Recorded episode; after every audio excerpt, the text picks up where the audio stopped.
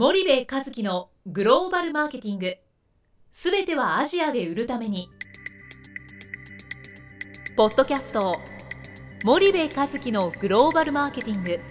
すべてはアジアで売るためには過去10年間で1000社以上の海外展開の支援を行った森部和樹がグローバルマーケティングを分かりやすく解説します。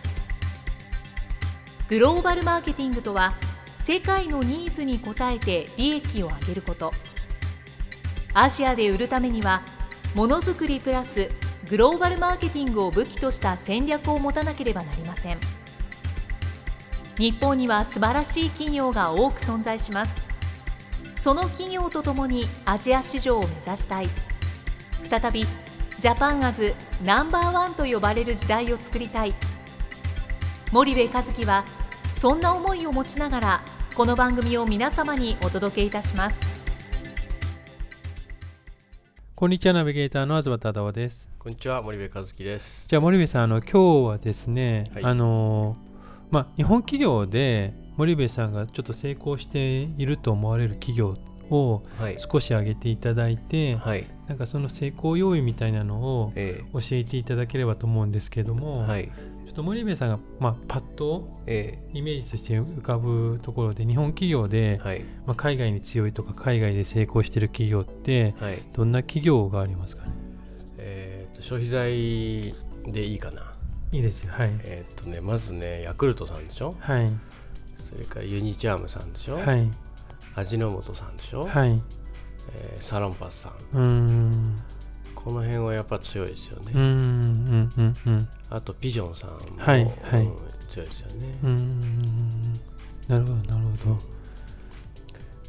でそのなんで彼らがはい。強いかっていう話だよね。そうですね。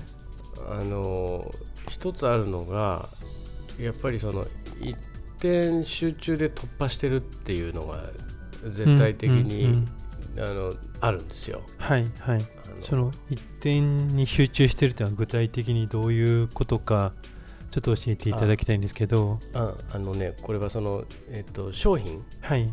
いいわゆる自分たちがううんうん。売って売ろうとしている商品はが一点突破でまず風穴を開けて、うんうんうん。そこから広げていくっていうことをやってるんですよね。なるほど。そうすると例えば今うん。挙げていただいた企業でヤクルトなんかは、うんまあ、日本で売ってるようなヤクルトをうん。そのまま売ってるっていう感じなんですかね、うん、あのヤクルトも、はい。えっと、会社のホームページ見るといろんな製品売ってるじゃないですか。はい。ただあの僕たちがヤクルトって言って、あのパッと頭にあの出てくるあのヤクルトあるじゃない？ですはい。ちっちゃあのちっちゃい、うん。はい。あのベージュ色した、はいはい。ベはいージュ色ってあれだけどあの肌色した、肌ね、肌色のあの昔ながらうんのヤクルトね。ヤクルト、うん。はいでそれを一点集中で突破してるんですよ、うん。それってどこの国、まあ日本では結構当たり前に売られてますけど、うん。アジアとか欧米行っても、うん。あの商品がうん。何でしょうスーパーとかに並んでるというイメージなん。うん、メインですよね。消費者がヤクルトって言われた時にパッとその商品が頭に浮かぶ。はいはい。で味の素も味の素って言われたらパッと味の素のあの小袋の、えー調味料が浮かぶ。はいでユニチャームさんユニチャームも、ははい。もうパッとマミーポコが浮かぶっていうおむつ一点突破ですよね、はいはいはい。であとサロンパスもあの湿布はいはいがパはい。ッと浮かぶ、うーん。だからあの何でもかんでもっていうんではなくて、はい。そのどの商品で勝負するのかっていうことが議論し尽くされて、はい。検証し尽くされて、うんうんその上で、えーアジア新興国を一点突破してきてるんですよね。はい。でそこから広げていくっていうのがあって、うんうんうん。どれもこれもあれもっていうのはやっぱりうまくいかないですよね。はいはいはうん。だから逆に言うとなんだろうな。あのそんなにその総合消費財メーカーとか総合食品メーカーよりいも、僕はちょっとこう中堅ぐらいのね、はい。えー会社の方が、まあ、うんそもそもうん強い商品が少ないわけじゃないですか日本でもね、そうですね、うん、そうすると成功する可能性って実は非常に高くて。はいはい。そんな風には思いますけどね。うーん。なるほど。その一点突破の方がうん。まあ結果的に見てうん何でしょう成功しているっていうのは、うん。森部さんなりに見ると、うん。どんなところが成功している要因だと思われますか、やっぱり例えばその、えっと飴もあってチョコもあって、ビスケットもあってなんとかもあるっていうとそれだけ経営資源が分散するわけじゃないですか、はい。はい。でただでさえ日本とは違った土壌で戦っていく時に、うん。やっぱり選択と集中って僕は導入期はすごく重要で、はい自分たちがこれというふうに決めた商品に全ての経営資源を投下して、うんうん。一気に風穴を開ける。はい。で風穴開かないとお成長期に入っていかないんですよね、うんうんだからどれもその何て言うんだろう、えー導入期でずっと導入期が続いていくみたいな、はい。まあ、ことになってしまうはい。わけなのではい。あのやっぱその経営資源を集中させるっていうことはすごい重要だと思いますけどね。そのまあ、今聞いてるリスナーさんは当然海外にうん行ったりする方もいらっしゃると思うんですけど、うん。なかなかまあ行かないで日本国内でうん。活躍されてる方もいらっしゃると思うので、うん。その例えばヤクルトだったら、うん。そのアジア新興国にうん。どのぐらい浸透してるかっていうのは森部さんなりに肌感覚で感じるところってどどんな感じなんですかね？まあ基本的に、えっと大手のその MT には完全に入ってるじゃないですか。はいはい。でいわゆるそのススーパー市場はい、近代小売市場っていうのは普通に売られてるわけですよね。うーん。でそのフェイス取りものそのはい。広さも非常に、うんうん。えー大きい。はいはい。要はなんだろう、えーたくさん店舗に入ってますよ。導入率100%ですよとかって言っても、うんうん。なんかもう探さないと分かんないような置かれ方じゃ入ってるとは言えないですよね。うん、確かにそうですね。うん。はい。でもヤクルトの場合はかなり大きなスペースをバーンと取ってるんですよね、うんうんで導入率が非常に高いうん。くてでさらに国によっては訪問販売もやってるじゃないですか、はい。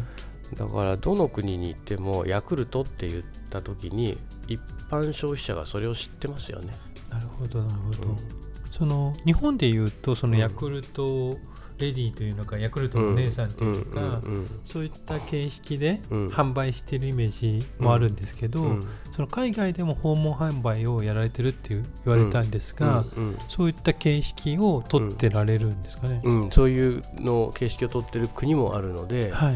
えっと、いわゆるディストリビューター使ってなのか、はいまあ、小売に直販なのか、あの一般小売市場とはい。あと家庭への直販うーん。それは国によってまあ差があるわけですけども、はいはい。そこはやっぱり非常に強いですよね、ん。日本もそうですよね、はいはい。まあそうですよ。よ、スーパーでも見れば、うんオフィスにうん、売りに来たりうん。しますもんね。しますよね。うんうん。だからそのノウハウがヤクルトの強さでそれをうまく生かしてる国生かしてないあのやってない国、うん要はその直接販売というかダイレクト販売があのレギュレーションで禁止されてる国もあるんでね。あはいはいはいはい。そこは多分戦略判断をしてるんでしょうけども、うんうんうん。あのすごくうまいですよね。うーん。なるほどなるほどその訪問販売をしてる国でいうと、ん。具体的にどういったところ？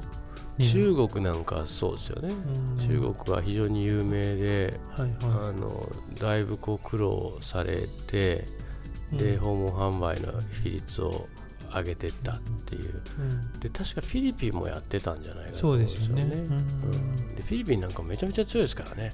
フィリピンって基本的にアメリカ寄りじゃないですか。ね。アメリカの製品に対するその需要度というか、はいはい。認知は非常に高くて、まあ、はい。日本はその次っていう話なんうんですけど、うんうんフィリピンなんかもやっぱり強いですようね。んうん。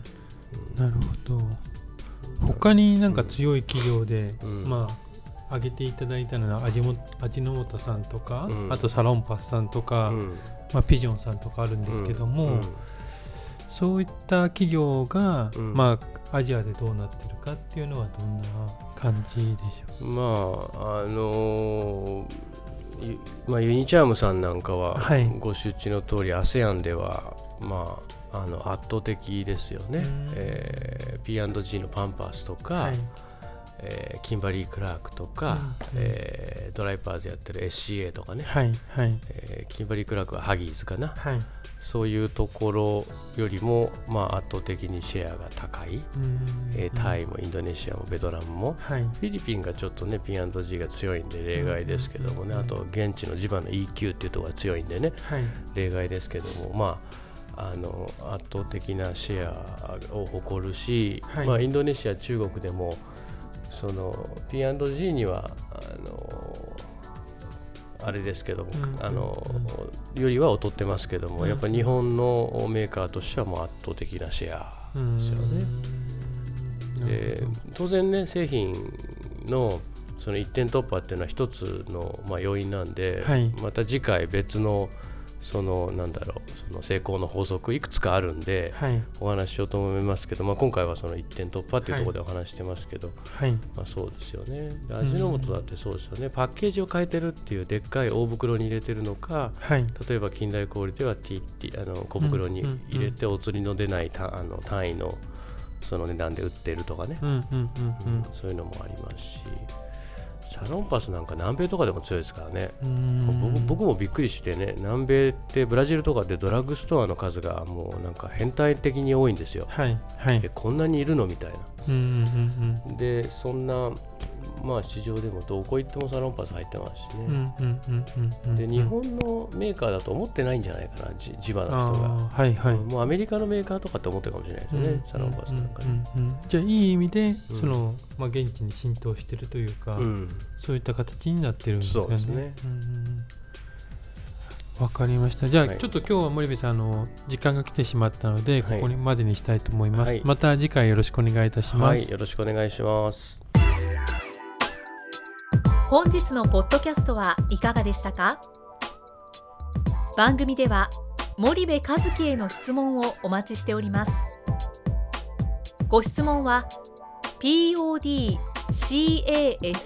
アットマーク spydergrp.com ポッドキャストアットマークスパイダー grp.com までお申し込みください。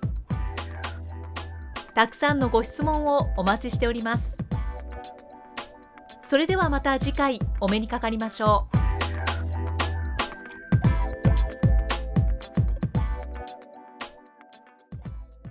森部和樹のグローバルマーケティング。この番組はスパイダーグループの提供によりお送りしました。